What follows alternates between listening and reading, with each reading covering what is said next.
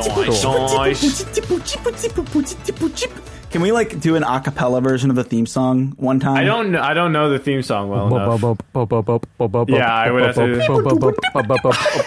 know like the other part. Oh yeah, the drum, the drum bit. I still. We've talked about Yeah, this. the random vocals in it.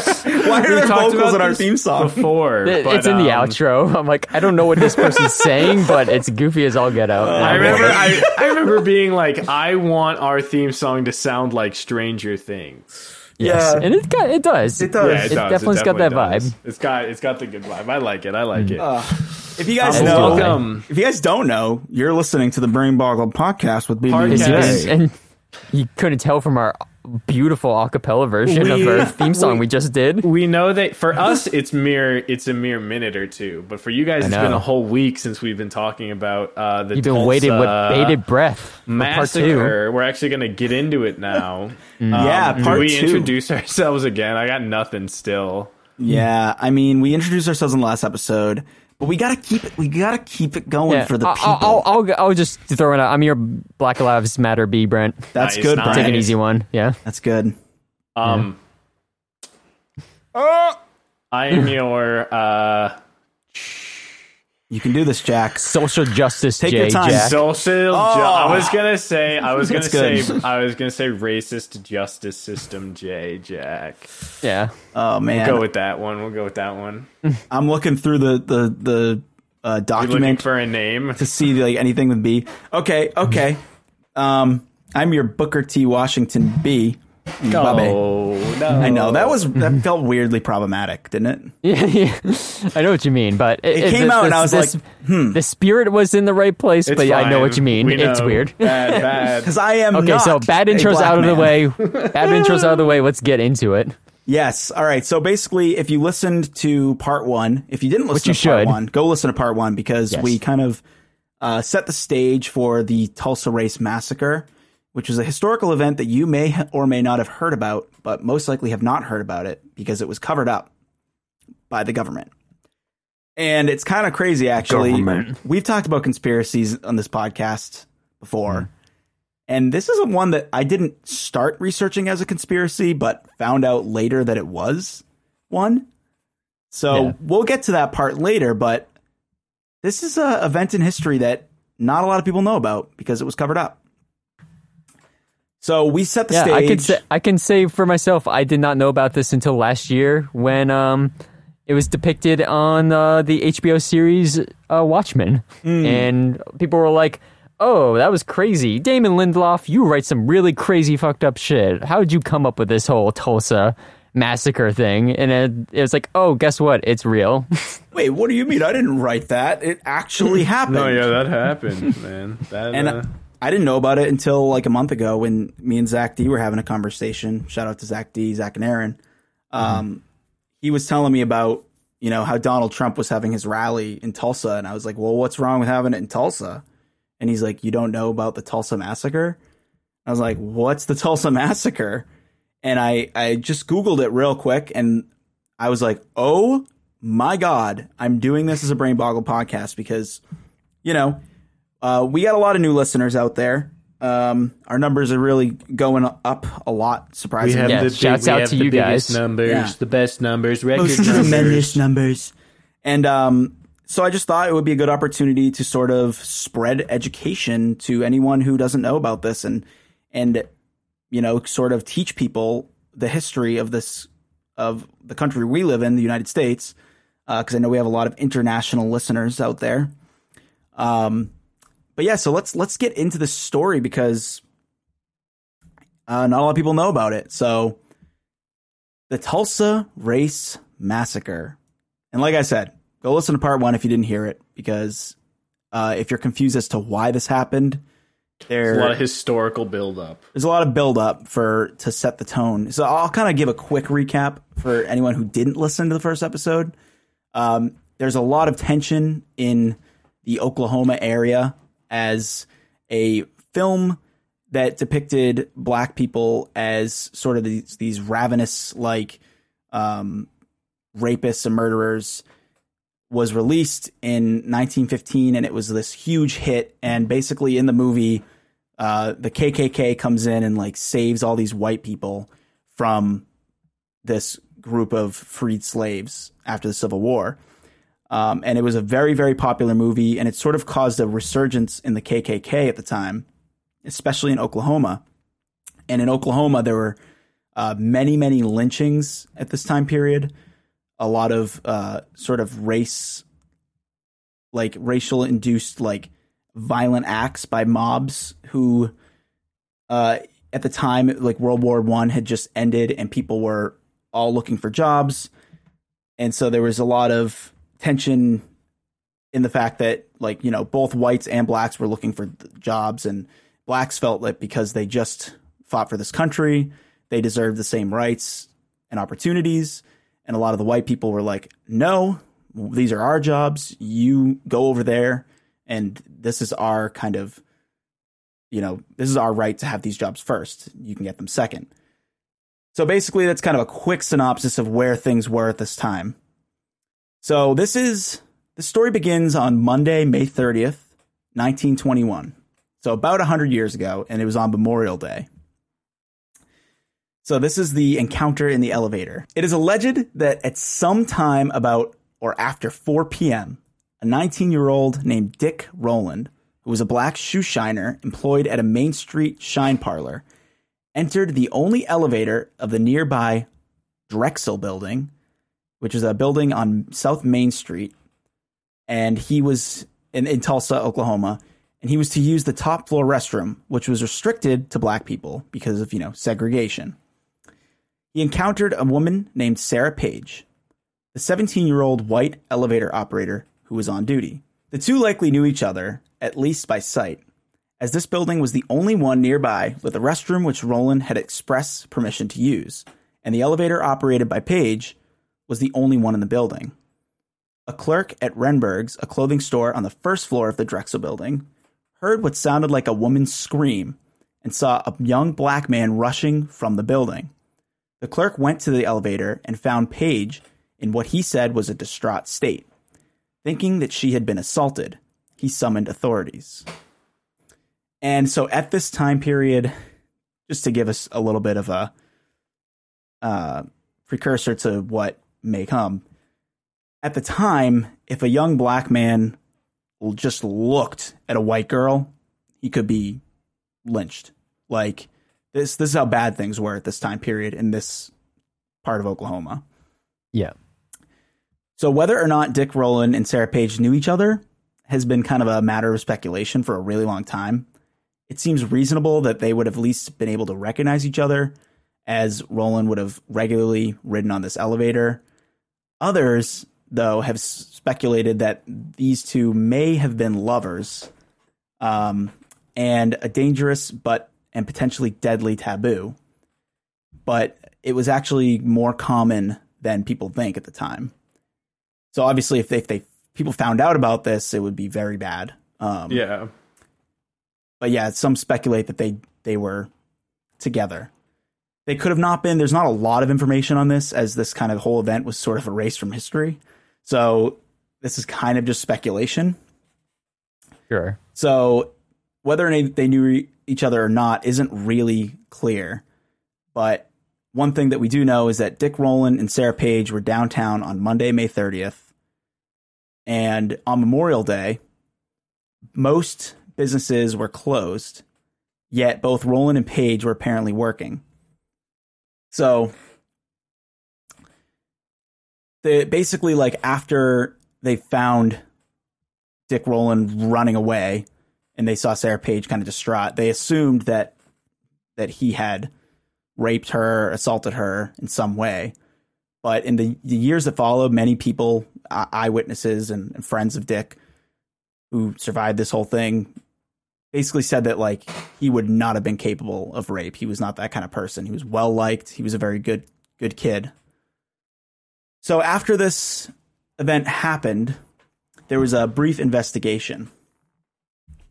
So although the police questioned Page, no written account of her statement has been found to this day.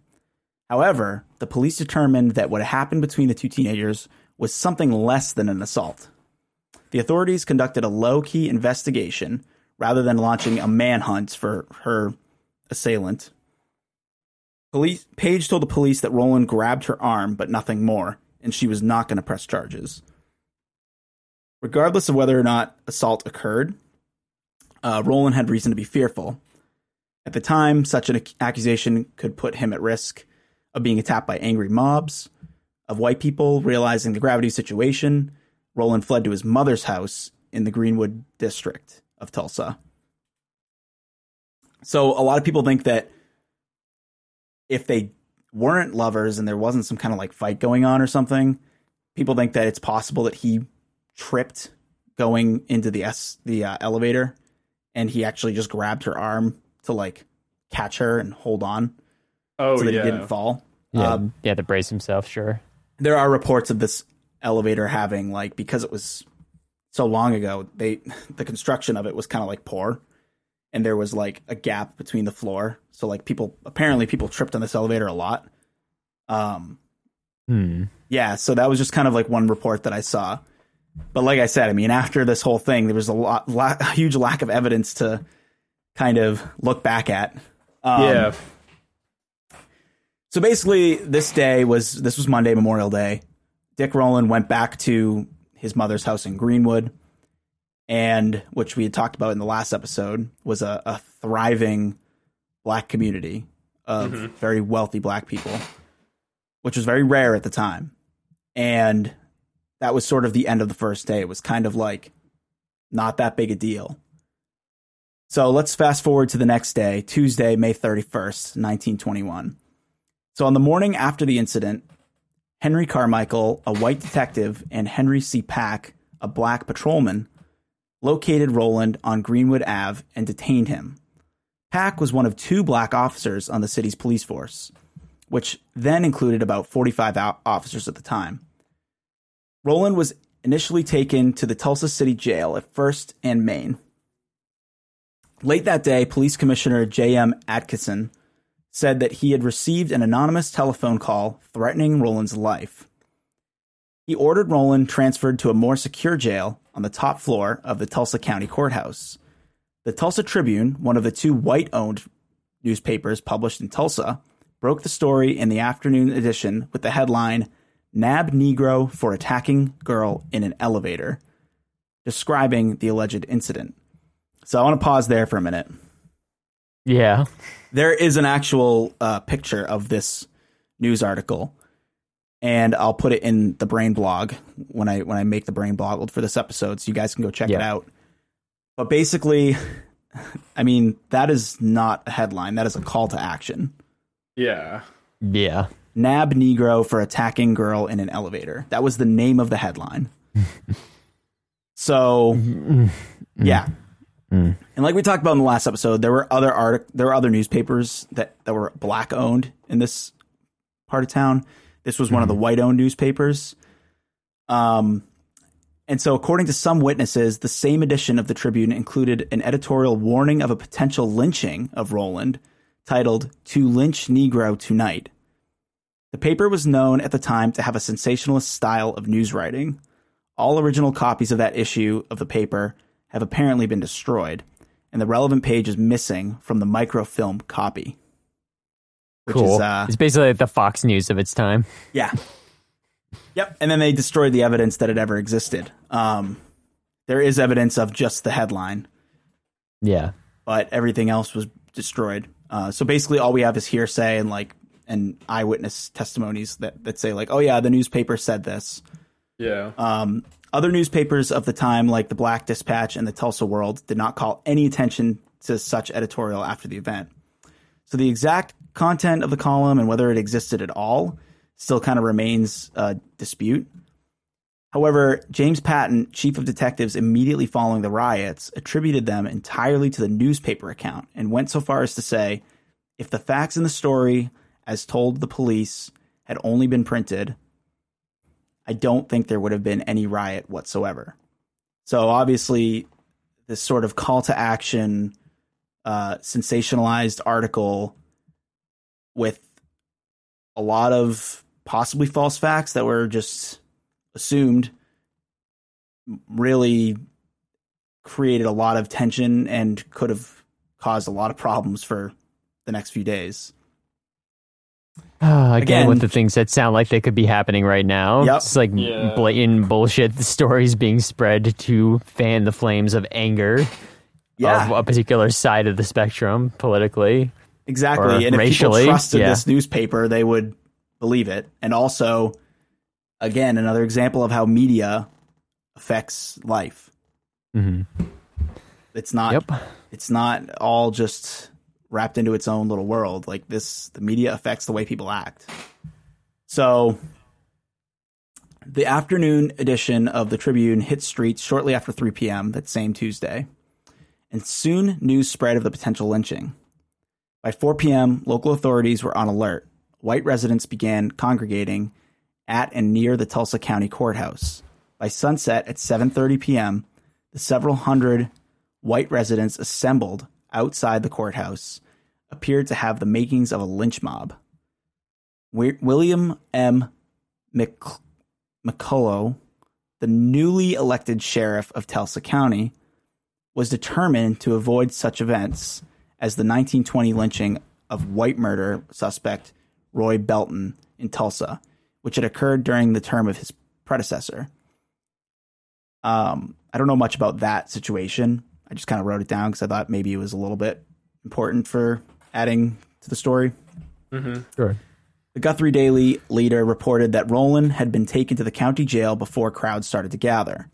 The sheriff positioned six of his men, armed with rifles and shotguns, on the roof of the courthouse. He disabled the building's elevator and had his remaining men barricade themselves at the top of the stairs with orders to shoot any intruders on sight. The sheriff went outside and tried to talk the crowd into going home, but people wouldn't leave. So, because this was such a well established black community, it, it, it it was not going to fly basically like that lynching was just okay like legally. Like obviously like the, it, legally it was not okay to do this. So basically so because he was in mob, custody the mob that the the police are barricading themselves in from is the white lynch mob yes okay who were basically incentivized and told to go watch or be a part of this lynching by the newspapers yeah. which didn't actually exist i mean like they basically created this lynching i mean yeah they started it. It was never going to happen. It was he was in custody. He was going to go to trial. Um, but for something so stupid too, which is another right. whole yeah. other problem. uh, but he's he's already like, you know, detained at this point. So people wouldn't leave. The sheriff tried to get them to go away. And about 8:20 p.m., three white men entered the courthouse demanding that Rowland be turned over to them. Although vastly outnumbered by the growing crowd, the sheriff was able to turn the men away. So think about how scary that probably was starting to get. I mean, like this yeah. crowd is growing and growing and growing, and more and more people are are lining up with firearms to get this guy. And slowly, the authority of the cops is kind of starting to dwindle. Um, few blocks away on Greenwood Ave, members of the black community gathered to discuss the situation at a hotel. Many black residents were determined to prevent the crowd from lynching Rowland, but they were divided about tactics. Young World War I veterans prepared for a battle by collecting guns and ammunition. Older, more prosperous men feared a destructive confrontation that would likely cost them. So they tried more kind of political tactics that were like, we have to figure out how to disperse these people without bringing weapons. And so there was kind of like a little bit of a debate there.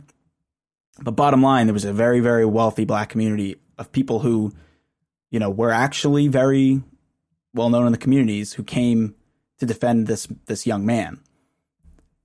At 9:30 p.m., a group of approximately 50 to 60 black men armed with rifles and shotguns arrived at the jail to support the sheriff and his deputies in defending Rowland from the mob.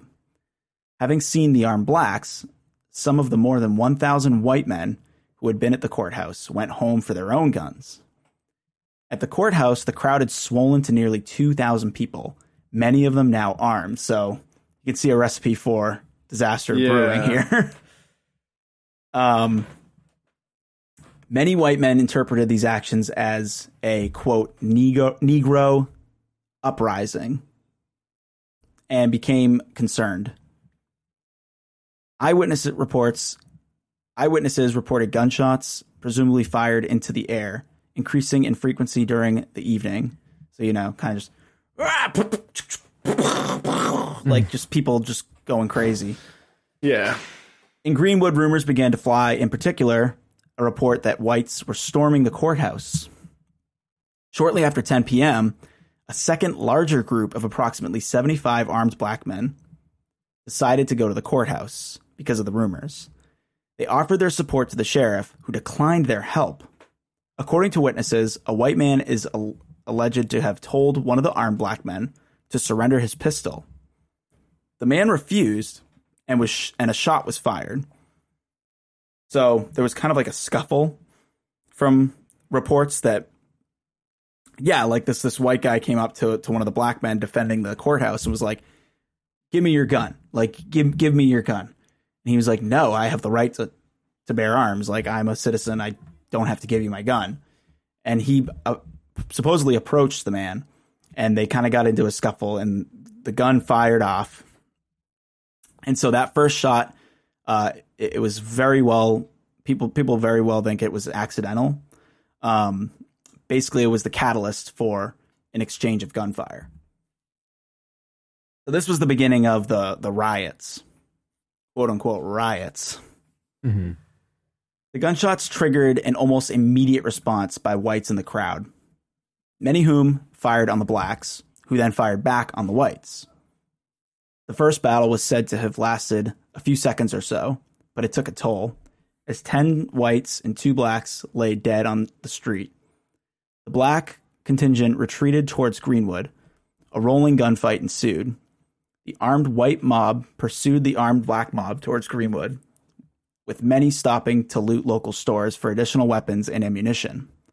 Along the way, bystanders, many of whom were leaving a movie theater and were caught off guard by the mobs, fled. Panic set in as the white mob began firing on any black people in the crowd. Many prominent white Tulsans also participated in the riot, including Tulsa founder and Ku Klux Klan member W. Tate Brady, who participated in the riot as a night watchman. At around midnight, white rioters began again assembled outside the courthouse. It was a smaller group, but more organized and determined. They shouted in support of a lynching. When they attempted to storm the building, the sheriff and his deputies turned them away and dispersed them. About an hour later, at 1 a.m., the white mob began setting fires, mainly in businesses on commercial Archer Street at the southern edge of the Greenwood district. So this was actually an attempt to disperse black snipers who were posted on rooftops to like as defense for um, the earlier fight that occurred where people were kind of pushed right. back into Greenwood. So yeah, these these you know World War One veterans who were experienced kind of fighters, they they were they were posted on the rooftops, kind of just like waiting. And so like these um the white kind of mobs that were coming in and causing these or trying to attack them they were basically like, okay, how do we get rid of these snipers? And so they started setting fires, basically forcing them off the rooftops. So as crews from the Tulsa Fire Department arrived to put out the fires, they were turned away at gunpoint by the white mobs. Like they basically like let them burn. By 4 a.m., an estimated two dozen black-owned businesses had been set ablaze. Remember, this was two dozen, and remember, this is a very, very wealthy district uh, one of the only black communities that had this amount of wealth in the country at the time. Yeah. I mean, it was called Black Wall Street. That was what they called it. Yeah. Right. And so now all of a sudden, two dozen businesses are on fire. Overwhelmed by the sheer number of white attackers, the blacks retreated north on Greenwood Avenue to the edge of town. Chaos ensued as terrified residents fled. The rioters shot and indiscriminately and shot indiscriminately and killed many residents along the way.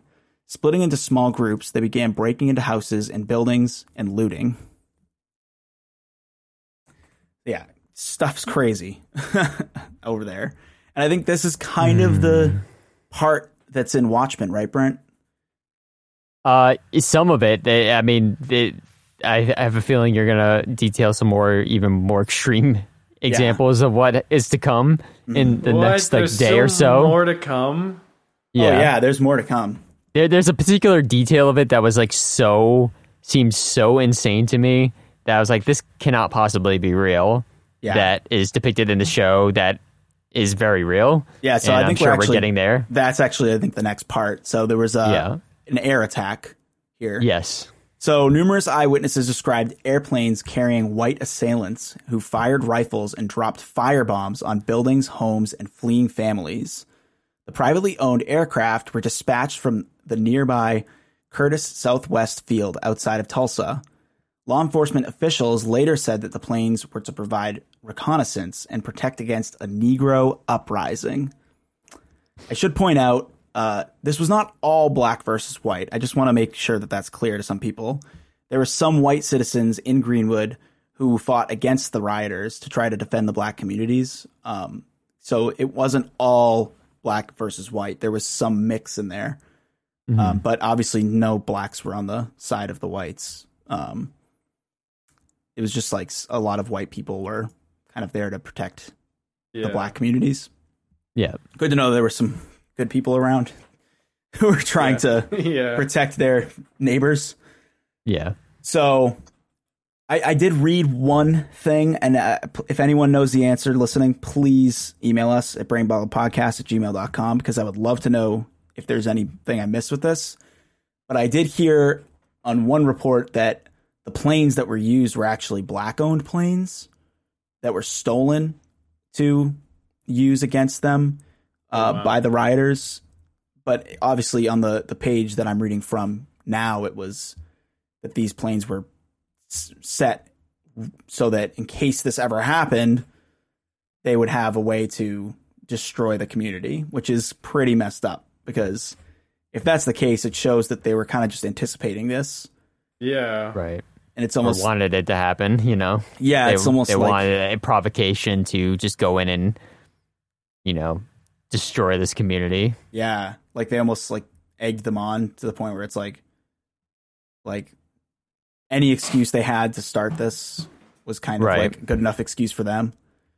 And once the exactly. tipping point happened, it was like, okay, yeah. So if anyone knows if either one is more true than the other, I would love to know. Um, but I kind of saw both. So I guess kind of it could have been both too. You know, there could have been because uh, there were a lot of wealthy people yeah, in that black community, so they could have owned planes and uh, who knows. Yeah. So then this is where the National Guard steps in, and you think this is a good thing, but uh, not so much. So General Charles Barrett of the Oklahoma National Guard arrived with 109 troops from Oklahoma City by special train around 9:15 a.m. the next day. Barrett declared martial law at 11:49 a.m., and by noon, the troops had managed to suppress most of the remaining violence. A 1921 letter from an officer of the service company reported numerous events related to the suppression of the riot. So this is a list of from an officer from the service of what they did basically. So they took about 30 to 40 blacks into custody.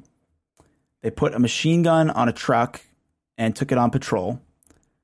Um, they were fired on from Negro snipers from the church and returning fire. They were being fired on by white men, turning the prisoners over to deputies to take them into police headquarters, searching for Negroes and firearms, detaining a NCO to take 170 Negroes to civilian authorities and delivering an additional 150 Negroes to Conventional Hall. And then after that, martial law was withdrawn uh, afternoon on June 4th. I just want to make it clear I'm reading this straight from the thing. and I want to make it clear that I do not think the word Negro is okay to say. As yeah. if that wasn't clear, I just wanted to clarify yeah. that uh, because it feels really bad saying it. that was like that's like 300 people arrested. Yep, and not one of them white. Dang. So, so basically, like shocking. Uh, yeah. So basically, like this this event that was basically caused by white men in the area was solved by getting rid of all the black people because the white people were sc- screaming and throwing a tantrum and killing this entire community. And so let's arrest the people who are getting killed because they're the ones who are causing the problem. You're the ones who are fighting back. Yeah, it's again, it, it really does remind you of the things we're seeing in today's society that is really uh yeah you know kind of messed up um obviously this is on a much more violent scale but it's it's uh we're not far from that i feel like sometimes so no.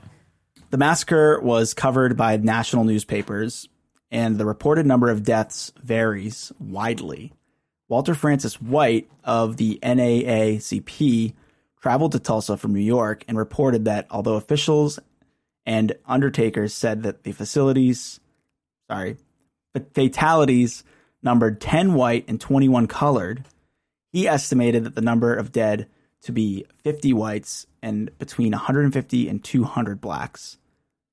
The commercial section of Greenwood was completely destroyed. Losses included 191 businesses, a junior high school, several churches, and the only hospital in the district. And I'm going to send to you guys a link so you can check this out. Um, it's just pictures of the the event, the mass like post massacre, and we'll include this link in the Brain Boggled so you guys can check it out at home. These are basically postcards, most of these, because there's so little evidence of this actually happening. Um, and the only evidence we really have in terms of photographs is these sort of white supremacist postcards that were used almost as like a weirdly like a trophy or like some kind of souvenir of oh, of race. It's like a it's like a war zone. Oh yeah. yeah. and there's like one picture I'm on right now that's like says like in like the caption on like written on the photograph is Negro slain. Yep. It's like Jesus Christ. Yeah, that one's like, messed up. I don't know if you. Some of them are really dark. Oh um, wow, yeah. There's like a charred one. Yeah, I just got to that one.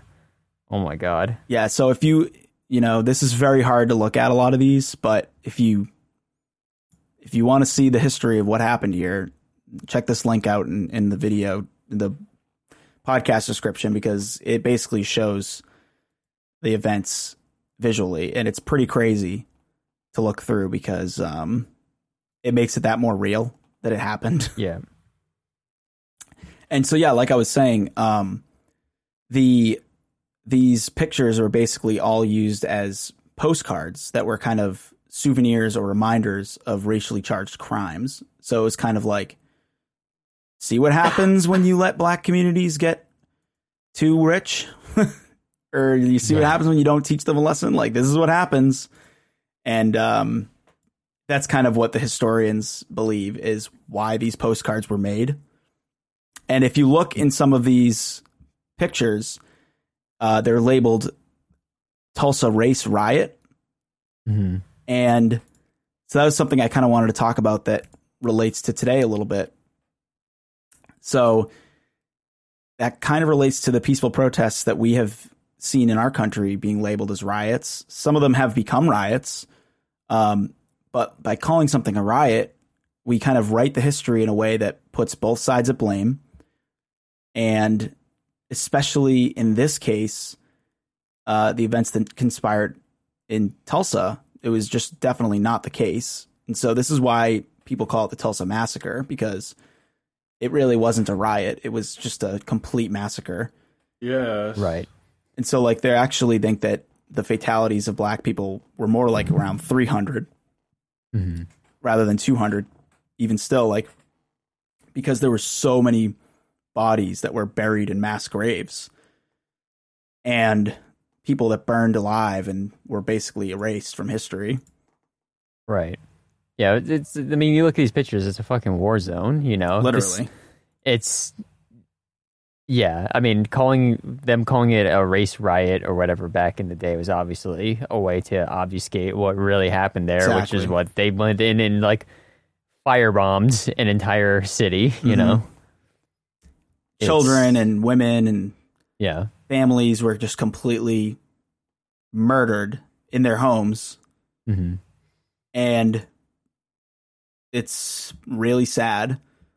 Um, so we need to all learn about this history and, and kind of go back to it and, and realize that this was less than 100 years ago.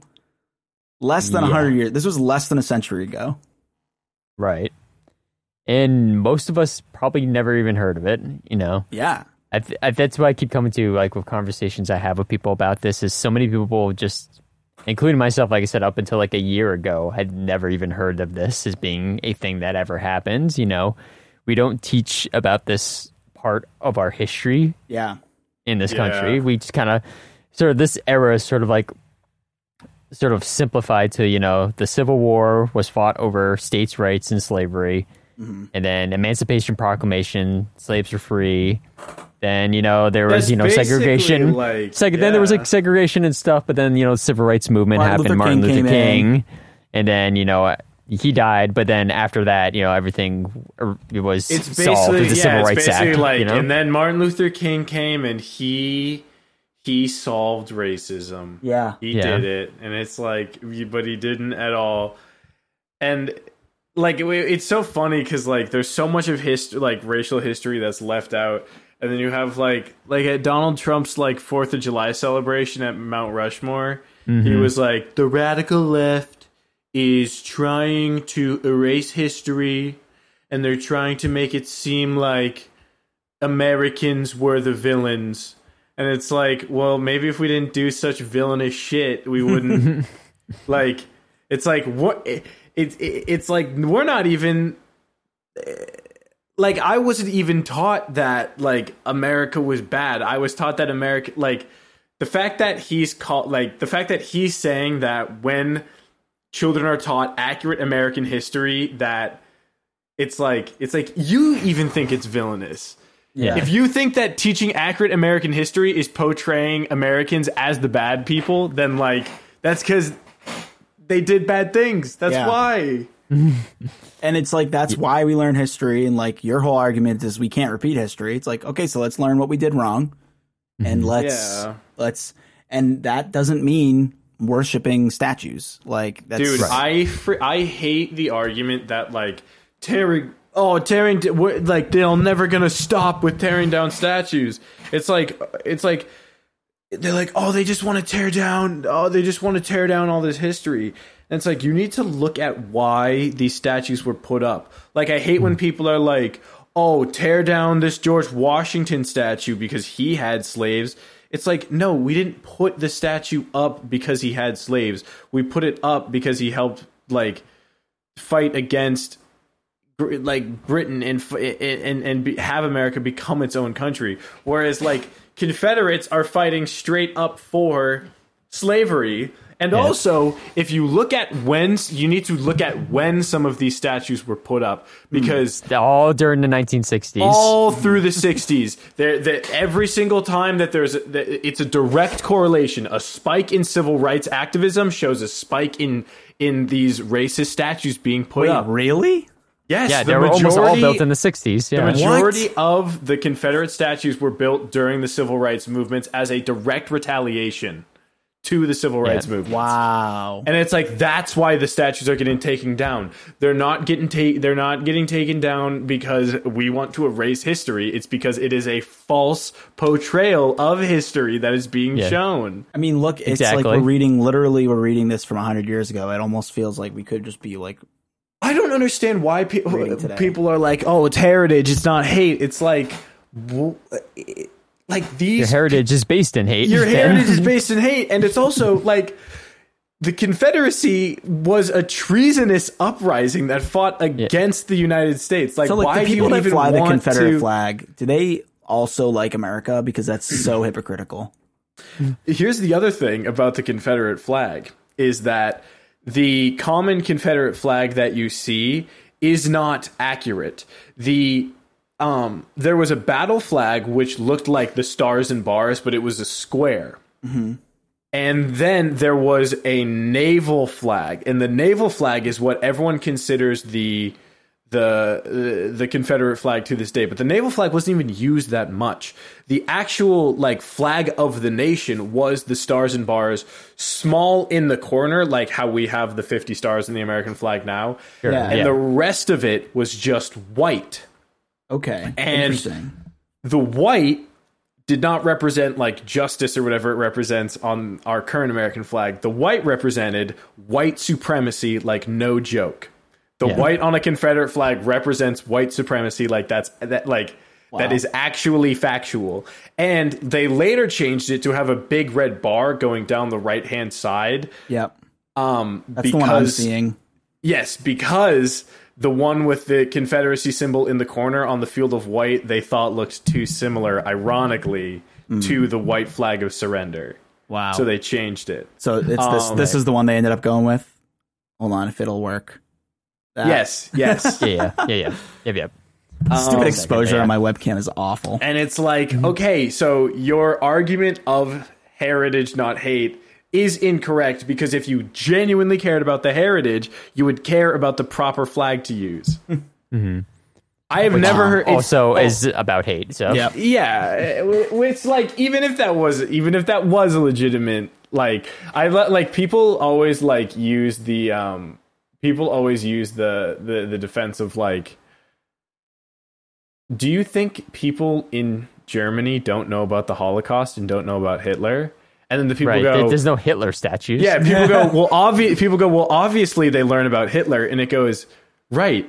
But there's not a single statue of Hitler in Yeah. Germany. because that would be messed no, up. no SS, no, you no Yeah. Goebbels, no. Yeah, there's no- there's no nothing. None of them. people don't get it- people don't get uh, tattoos of the swastika because it reminds Well- them of the history. Well, Yeah, yeah, yeah. they Because do, nobody but get not- yeah, nobody gets a swastika tattoo because because German heritage. yeah, because their because their great grandfather was a Nazi. Joshua know. from Community. it's gonna be a maze soon. Have you, Oh, there was, man. There's a um. I think it's like um. It's some internet sketch where they're like, um. They're like they they find like their grandfather's things. And they're like, "No, Grandpa must have been a huge Wolfenstein fan." or like that. Oh, Grandpa one, loves Nazi like- zombies. Yeah, what's that one where um it's it's not like whitest kids you know or Key and Peele. It's um it's one where it's two I think it's a British skit show where they're like they're two people and they're like they're dressed up like Nazis except all of the Nazi symbolism is replaced with just skulls.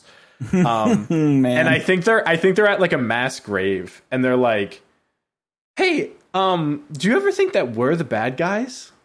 And he's like, Oh "No, of course not. We're the good guys." And he's like, "I don't know. Our symbol's like a skull. Like maybe we're the maybe we're the bad guys."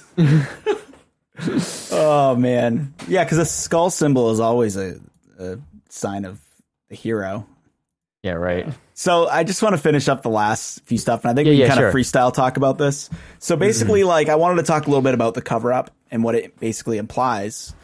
Um, so missing records was a huge part of this, and this is why a lot of information is kind of hard to find. Uh, all the records about this massacre were basically went missing from city files, and um, also the search for mass graves has been a, a very kind of prominent part of the city of Tulsa in the last like couple decades. There, there are not a lot of official graves for all the deaths that occurred. Uh, in fact, in, in a couple of the cemeteries, there's only like one or two actual graves for people who died. But the Tulsa Race Massacre Commission arranged for an archaeological, non-invasive ground survey of Newblock Park, Oak, Oaklawn Cemetery, and Booker T. Washington Cemetery, which were identified as possible locations for mass graves of black victims of the violence. To this day, the city of Tulsa is still investigating the looking for all the missing bodies. And I think this is a lot of people that live in the area um, who don't understand what this really was. I, I've heard interviews and people say, say like, "Yeah, I, I don't know why we're still talking about this. This happened, and it, it was part of history, but it happened. There's nothing we can do. Like, why are we still trying to literally dig this up again?"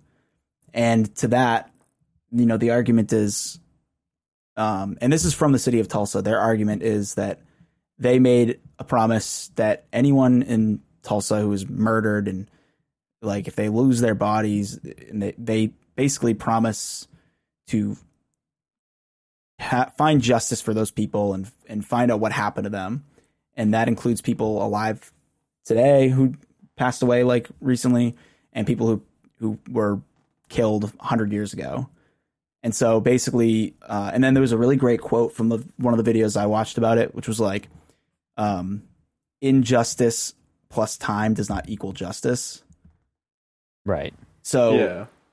there's a good reason for them trying to find the bodies and obviously they they have to do it uh without being invasive to the other graves which is kind of hard to do but yeah there's still mass graves in Tulsa that they just they haven't found um Dang. of all these people and and they're to they're trying to find them hopefully they can i think they may have found a couple i think i heard something where they found a couple bodies early this year in one of their ex- excavations um but obviously there's a lot more to go Right. as like 300 people were murdered Yeah. um so yeah that's pretty much all i have about this event it's a really really sad story yeah. I don't even know what ended up happening to the to the two people who were originally the sort of the spark Uh, that lit the, the fire. Dick Rowland and um, And Page. Sarah or Page. Sarah like I don't yeah. know what happened to them because there's basically all the information was obstructed with all this damage and Right. It, um, covered up. So, I mean, obviously, it was covered up for a reason. I'm guessing because the United States government probably was like, "Let's keep this on the DL. Let's let's rewrite Yeah. history so that this does not cause any more uh, uprisings than we need." But Yeah. it- it's just sad. I mean, think about it. It's the one place where it was almost a safe haven for black community for, for Yeah, black I- people. it's always so annoying to like because that was in the 1900s you know that Mhm. was um post world war one so it was what night what was the year that this happened again it was 1921.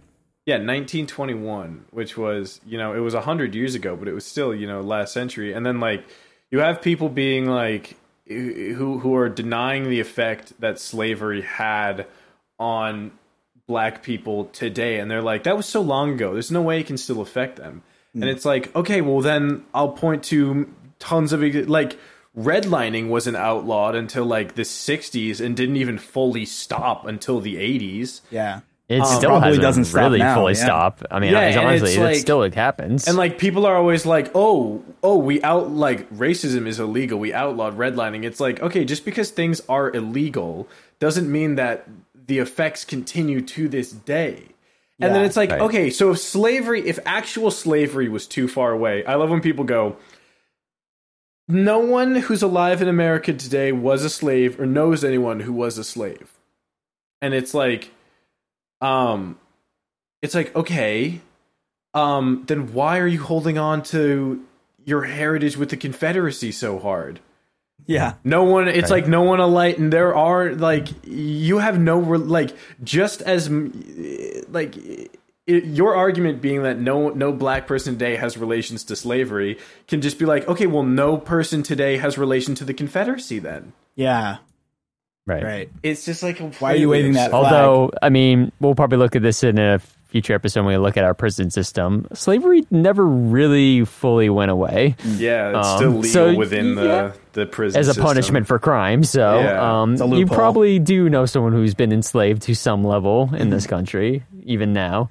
Um, Yeah. But yeah, I know I, exactly what you're saying there, Jack. And it's It's it, also like it, when you never like we talked about in our first episode back in part one with this sort of like 40 acres and a mule thing that never actually materialized. Like you can't just like end slavery and be like, all right, well, we ended it, so crime, you know, justice is served. It's like, yeah, but what about all the damage you caused from years and years of this practice? And then you just kind of like, all right, well, you're free now, so good luck. Like, yeah, what? you literally have nothing, and so you're expected to just be able to what bootstrap it, which we all know is bullshit as it is. You know, yeah. Which and that's is, it, if you're not just also funny. exited slavery. So like, you yeah, know. which is also funny because the phrase "pull yourself from up from your bootstraps" was literally created to mean Yeah. something that's impossible to do. I Exactly. Think we Brent talked about this. Yeah, I think yeah, we talked about this in our weird and wild words of wisdom Yeah. episode. That cursed episode from like a year ago. One of the greatest episodes we've ever recorded. The best, uh, yeah, the best one, hands down. But yeah, no, that's exactly what that phrase means. I mean, it's since changed to the point now. People when they say that, they're like, "Oh, you just need to work harder." That's what you know. It's but like when you literally start with nothing because you were literally just property and then expected to somehow succeed after that. It's like, and then people want to be like today, like, well, they just didn't work hard enough. I guess. I'm like, Yeah, okay, if your family came here and were literally property and then released and then never fully like succeeded, I guess, in within Yeah. the system, and that would be assuming that like if like slavery just ended and then also all the racism, all that shit just ended too, Yeah. which obviously it did not happen, and there was a lot of shit put in place to try to keep you know the freed slaves down, you know, like like the three fifths compromise and like all this shit that happened throughout history, like this these new and new rules that we keep tacking on to try to still keep them in their place, quote unquote. So like it's just yeah, that's it's I mean, just so it's a bad faith argument. Anyone who tries to to, to argue that point, and we've kind of talked about this, Brent, like this week. Like we, we kind of were talking about, um, you know, the the same principle with homeless people. You know, when you scream out, "Get a job" to a homeless person, it's like I can't get a job. I don't have an address. I can't apply. I don't have a phone number for Yeah, you to call. like- If- that's so many. Is like Same there are so many like like a lot of a lot of like racists and people who who are who like sys- systemic racism deniers essentially who like they'll give a lot of solutions where it'll be like okay well on average a lot of um neighborhoods that were redlined to be to be because they were designated as African American, you know, communities, and now they are still crippled by that financial uh, by that financial damage uh, that they can't they they can't it, it, it, the system like that's exactly what people mean by systemic racism. Like the system is is still set so that they cannot lift themselves out of poverty. And then the the answer that like people who deny that will give will be like, well, they should just like it's like they're like, oh well, did you actually know that if you have both parents in a household and graduate high school and go to college and get a degree, that um, you are more you you statistically on average can lift yourself out of poverty and into the middle class, you and you're don't. like, and and then you're like, okay, it's like we're not denying that, but over policing and unjust laws targeted towards minorities cause there to, to be less than one parent in the household. Mm-hmm. Systemic redlining has caused their high schools to be worse public schools because so their graduation rates are really low and if they do graduate how are they going to pay for college if they are in poverty But Jack, but Jack, but Jack, listen, hear me out. Hear me out. but like if they do it they What can pull themselves out of poverty and it's like What yes about but how Neil do they deGrasse do it Tyson. Look at Neil deGrasse Tyson. Look at Oprah Morgan Winfrey Freeman. is a billionaire. Oprah Winfrey. Look at We- these people who we- made it. Listen, Bobby, Barack Obama was a black president. Like America's not racist, dude. Like, come on, man. I And wish it's like I wish I it's I, so I want to be good enough at knowing like the rebuttals to every single like argument to be able to just like immediately like strike. dude then get no that's Strike it like i used to watch when i was younger like in in in like early high school i would watch like um ben shapiro destroys you know libtard and like i was i identified as liberal and i would like i knew that ben shapiro was an idiot um and like that he was just incredibly racist and i would watch these Mm-hmm. what are you talking about? and i would Give be me one like- example. Give me one example. I would be like, I would one be like, example. he knows that. I'm like, I know that he's wrong, but I didn't know how. I Mm-hmm. was like, it. I was like, it feels not right. And I watched like because like that's something that that like conservatives and like the far right have like they it's it's a lot easier for them to like be sensationalist and like point and and, and like get get their voices out there because um like news sources like having them because they're so controversial and they get like people watching um Right.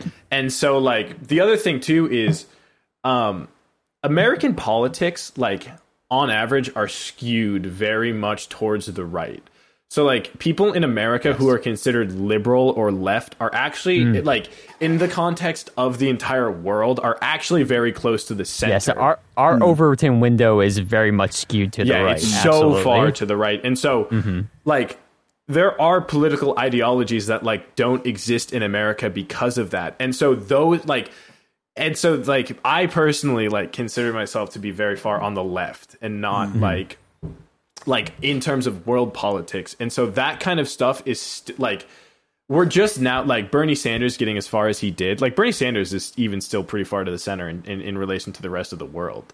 Um, Right, yeah. He's But- not he, in a traditional sense he's very Yeah. more liberal, left-leaning liberal than he is like the way he's portrayed as this like extreme. as like an he's extreme like socialist, communist. Yeah.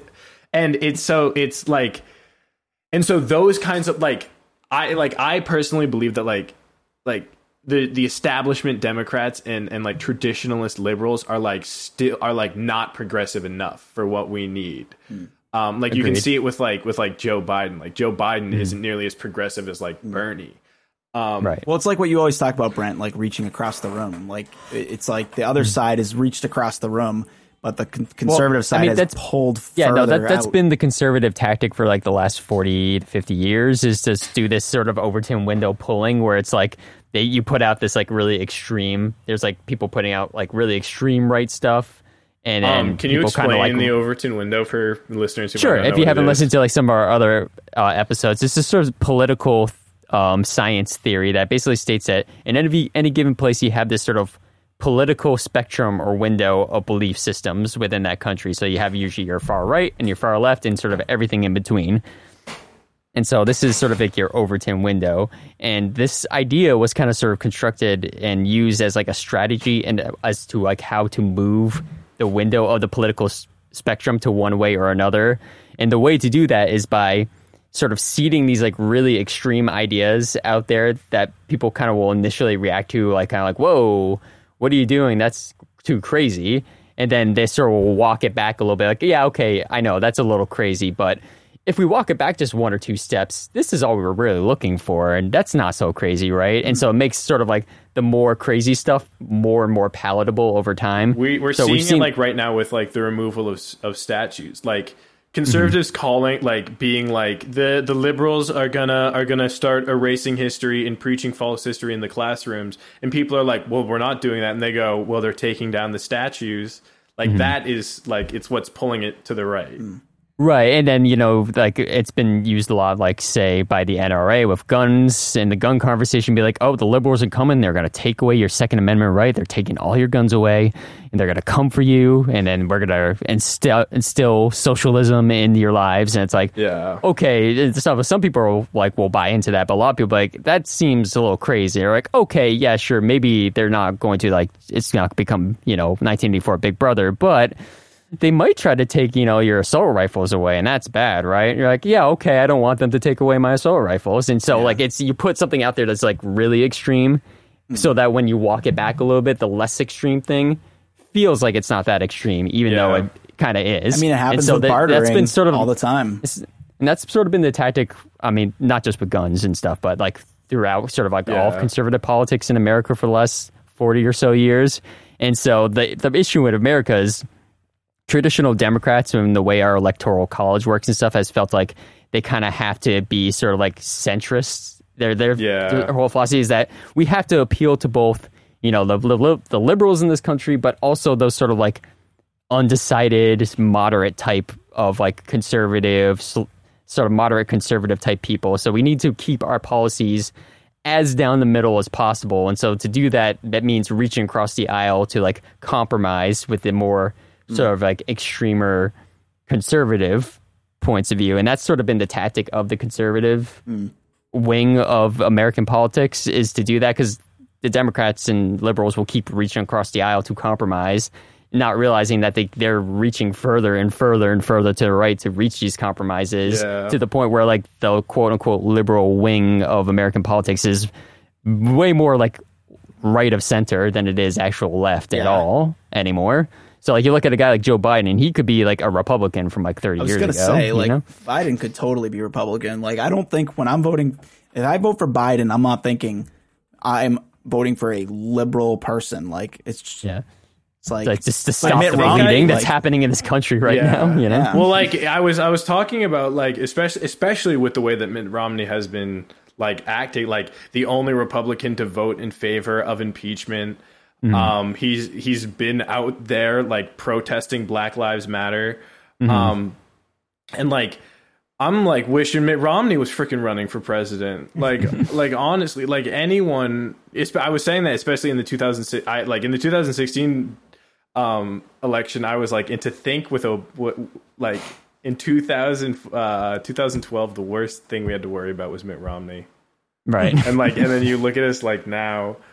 Um, yeah. And yeah, and the world is like our country is literally Yeah. like descending into chaos There's with a a madman at the helm. video um, by Second Thought where they talk about um, I forget what I forget actually what it's called, um, but um, they use there's a website called the Political Compass um, that's been gaining a lot of popularity right now, and so um, the horizontal axis is is political beliefs, and it goes from like uh, it goes from extremely like it goes from the left to the right essentially just Yep. for whatever that means and then the vertical is um economic beliefs so it's like it's it's libertarian and it's um like authority communist. yeah, yeah, yeah. know? It's like it's like there's there's there's full full market capitalism and Hmm. of like complete uh complete regulation.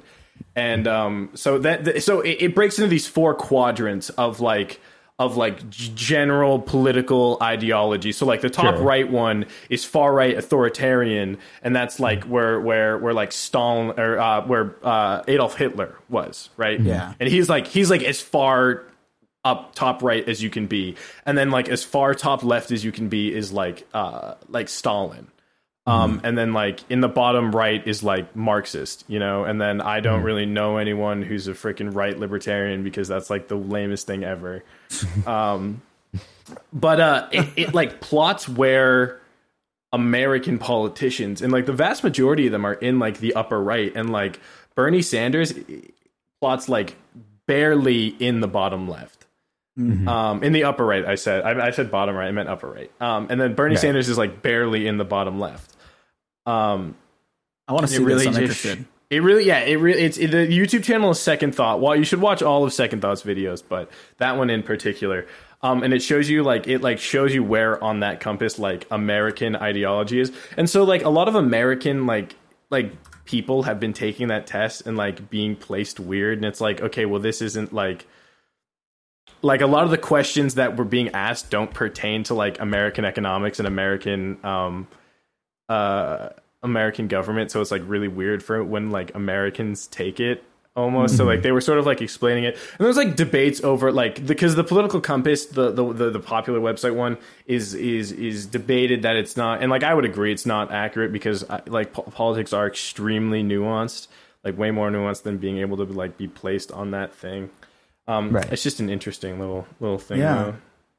Yeah, it's just a nice visual way to sort of illustrate where American politics sort of lies in the political spectrum, you know? Yeah, and it's and then when you hear like Donald Trump calling far left fascism, which is like objectively impossible. It doesn't even. untrue. It's like an oxymoron. yeah, it's it doesn't even an it doesn't even make sense. Yeah. yeah. Um, like it's just so it's just so fun, and it's it's like funny when he when you hear him like when he calls things far left, and you're and you're like, well, actually. Mr. President, if you were educated, you would know that that is not a far left belief. That's actually a very centrist belief. like, Right. like he kept calling out like, um, like far left. Uh, like he was like, like cancel culture is the far left's new political weapon, and it's like, well, no, actually, cancel culture is a very centrist, moderate thing. Yeah, like far left stuff, like don't like because they would become because far left people believe in believe in reform over punishment, and so it would be like Yeah. it would be it would be Cancel oxymoronic. culture is freedom of belief. Yeah, cancel culture is, is is going against reform over punishment. Like they Yeah. don't believe that people can be redeemed, whereas like that is a, a far left people like very much believe in like the, the the prison system should not be just punishment; abo- it should be focused on reform. Yeah, like people. or just abolished entirely, you know, and replaced with uh, uh, uh, blah, blah, blah, what's the word? Yeah, um, uh, rehabilitation. So, Yeah, well, like it's the, it's like it's like the thing where it, it, it it's it's like how I'm like I'm like technically police abolitionist, but I don't say that because to me, if you're going to abolish something and then create a new system in its like at that like it would just be like the new police or like the new prison system. You know what I mean? Yeah. But like, Well, yeah, exactly. That's kind of how. I, that's why I feel like sometimes defund almost like makes more sense. Like defund and replace is like almost like the better way to refer to it because yeah, when you say it abolish, it's so easy for people to just be like, oh, what? So they're just gonna have Oh, criminals so running through tomorrow, so tomorrow we don't have police. It's like no, that's not. That's not a There I be know that's what- something in its place, but yeah, Yeah, well, well, you know what it is? It's because that's what happened with the abolishment of slavery. Slavery was like, okay, slavery's done. Um, yep.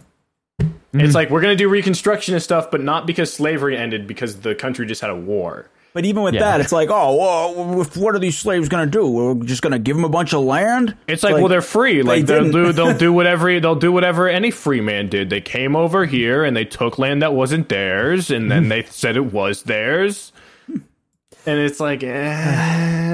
yeah, yeah. Uh, yeah, yeah. So, I made I made a joke the other day that the only I don't know if I don't think it was it was it was to you guys at all, but like the only people who I could understand being anti-immigration are um, like native tribes. Yeah. If a Native American tribe was anti-immigration, I would be like, I would be like, all right, well, you know, like those are the people who were here first. But like any white ass family whose family was immigrants, like four, five, six, seven generations, it doesn't even matter how many generations it goes. It's Yeah. like you came from immigrants. I don't Yeah. understand how you do not realize that.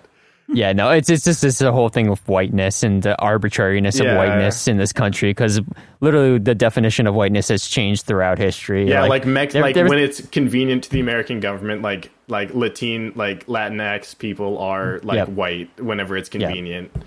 Exactly, or the fact that like there was a time in history when Irish people and Italians were not considered white. Yeah, you know, and it's like and now whiteness no just one would ever say that. convenient. And white is just literally like whatever the ruling class is, is a way to distinguish between them and the knots, Yeah, the not whites. So it, it's it's completely arbitrary. Yeah. So yeah. Wow, guys. I can't wait Yeah. to do our prison episode because that's going to be um, Yeah. another eye opening one. And That's also, not going to be next week though. Next No. week we're gonna do No, no, no. something. We're gonna do something a little bit more fun. yeah, we got to do, we got to put some fun in because, like, Yeah. as much as we're trying to shift to teaching you guys stuff and historical events, we gotta mm-hmm. we, we gotta always go back to our brain boggling Yeah, you roots. got- you- Yeah. Yeah, I mean, all this stuff is brain boggling, but yeah, we, there, there needs to be a little sweet to make the bitter go down a little easier. Yeah. We're, we're cooking you up a nice big pot of brain boggled stew, Mm. dude soup, if you will. Dude, We're- dude, dude, we dude. can't take that. It's already a podcast. It's Oh, already yeah. a podcast. Yeah, we gotta it we gotta put a little bit of spice, but we also gotta Dude make it a little soup. sweet. God, I love dude soup. No, I've never actually listened to the dude soup podcast. I just love that phrase. I ref- yeah, we refuse just out of principle. Oh man! All right, well, thank you guys so much for listening to this episode. Thank you for listening. Our Thank first you. two-parter. Woo! Yeah, We- I we- feel pretty good about it. We're a week Yeah, ahead. We're a week ahead. I know we're a week ahead, which is cool. Just like that. We might do more two Brent parts to with, edit with it, some but- bigger bigger topics. Well, Yeah. Um, but thanks for listening. If you want to, uh, if you want to uh, get some more of that brain boggled content, Um, You can check out our social medias. We got a uh, we got an Instagram at Brain Boggled. We got a Twitter at Brain Boggled Pod. Um, and if neither of those are good enough for you, and you still need more, you got to head over to our Patreon, where for as little as a dollar a month, that is one What? single dollar for the entire month. Wait, that's you like four access- bouncy balls at a I supermarket. know. I know. That's in, it, it's it's it's it's it's it's almost nothing. It's practically nothing, but it helps us out a lot. And you, the great listener, get access to all of our bonus episodes uh, that are Patreon exclusive. And if you want even to go that little step further, you can kick it up to three dollars a month, which is not that much more, but you get to actually help vote on the topics that we talk about in those bonus episodes. If Uh, you're have a three dollar poll up. you're basically our friend. I mean, like, come on. Like, Yeah. Plus, you're you on our get, you get that Discord. Discord. Actually, no. which I actually want to say. I actually want to say you're not. Like I, I, I, because okay, no, no, no. Legitimately though, there has been, um, there have been so many issues with like content creators recently, um, that have been coming out where people have come out with like sexual assault allegations or other things towards these content creators, and these people who consume their content like to such a degree where they feel like they know that person on a personal level and like are defending their character when in, when they actually haven't met anyone. Um, there's been one there's been one case very like very recently that like people have been like, no, I've been I've been subscribed to this person on Twitch for for two years now, so I know them better than you, who were best friends with them, who even lived together at one point. And it's like like uh, there's just been so much like i think so much toxic culture on the internet comes from this like the fact that people put like like even like what we do on this podcast is like it's a different version of us than in real life you know because we're, it's something we're it's something we're presenting to Right. you for consumption and so like but we'll still love you Listen, Jack, you don't have to be friends with them. but you won't be our But you guys can be friends I- with me. yeah we're friends we're friends and you guys Yes. could be friends and you guys like our content and that's great These are But, the kind of debates that we can have on our Discord with you. So, Yes. three dollars a month. That's like going to Dunkin's, once like- in that's a like- month going to Dunkin's, and then splitting that cost in half. Like, Yeah, you can't even like buy like a Starbucks coffee for three bucks. You freaking kidding me, Yeah. dude? Yeah. Next time you want a coffee, just think, oh, I could get free episodes of Brain Boggled and vote in polls and talk to them in a private group chat. What? That's crazy. Yeah, you can and we're gonna be talking about to video games, Discord. and we're going to be talking about either Control, The Last of Us Part One, or God of War, and then We have to And remember once- to do record it after this episode comes out. Then yes, Right. I mean, it may be decided already by this point which Yeah, episode we're talking about because this is coming out a few weeks from when we were recorded. True. So But knowing us, it'll probably take us that long to record it anyway. Yeah. Just kidding. All right. But thanks for also- listening, you guys. Oh, Oh, oh I was just gonna say, One one last- last, thing. Please, it would be amazing if you guys could go leave us a review on iTunes, give us a Oh, five yes. star rating or whatever you just think we deserve. Please, because that's huge for us and it gets us in the algorithm. Well, I mean, we would prefer not a one star or two star. yeah, five star would be three. great. It's Honestly, absurd. yeah. I think we've talked about how the rating system on Apple Podcasts work, but the only ratings that actually benefit you and like put you into good algorithms are five star ratings. Even a four star Hmm. rating is like is ba- like to the algorithm is bad. It's yeah, really take a stand. weird. Give us a five or a one. God damn it. Yeah. Yeah, nothing. We are Anything five in between, and you're a fence sitter. Uh, well, yeah, definitely go check that out. Leave us a review and tell people that you like the show because it really helps and uh, we can keep this going. So, yeah. spread that word, baby. Thanks, Yeah. guys. Bye. Love you.